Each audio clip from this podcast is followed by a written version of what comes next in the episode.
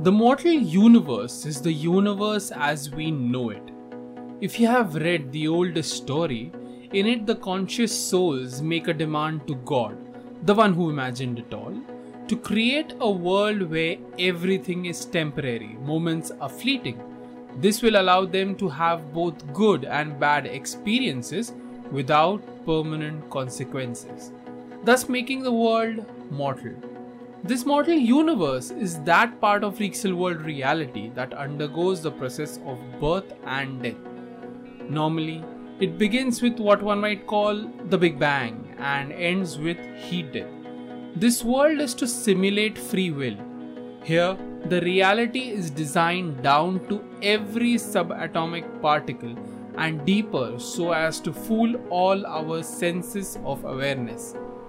On contrary to popular belief, the universe is driven by stories. Science simply supports those pre planned events to make them a seamless experience for those living them. To understand the process, you can refer to the video How Does One Create a Universe? We call it the mortal universe, but it is visibly like one outward expanding galaxy.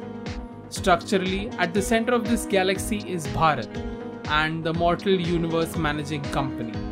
These are eternal places that are not affected by time. From that point, the rest of the material universe expands outward at a rate faster than the speed of light, so that the intelligent sky observers can't learn about their true source of origin. In this mortal space, there are individual solar systems called life systems. These are self sufficient ecosystems that have the potential for a diverse, complex, intelligent life. The bored souls of the eternal land take a material form in these places so as to live a life free from their god's influence. As I said, the universe is driven by stories.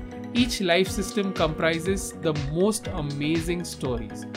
All you got to do is dive in deeper to explore them. You can do that by reading them on the website, or I'll be covering them one by one in audiovisual format on this channel in the future. Thank you.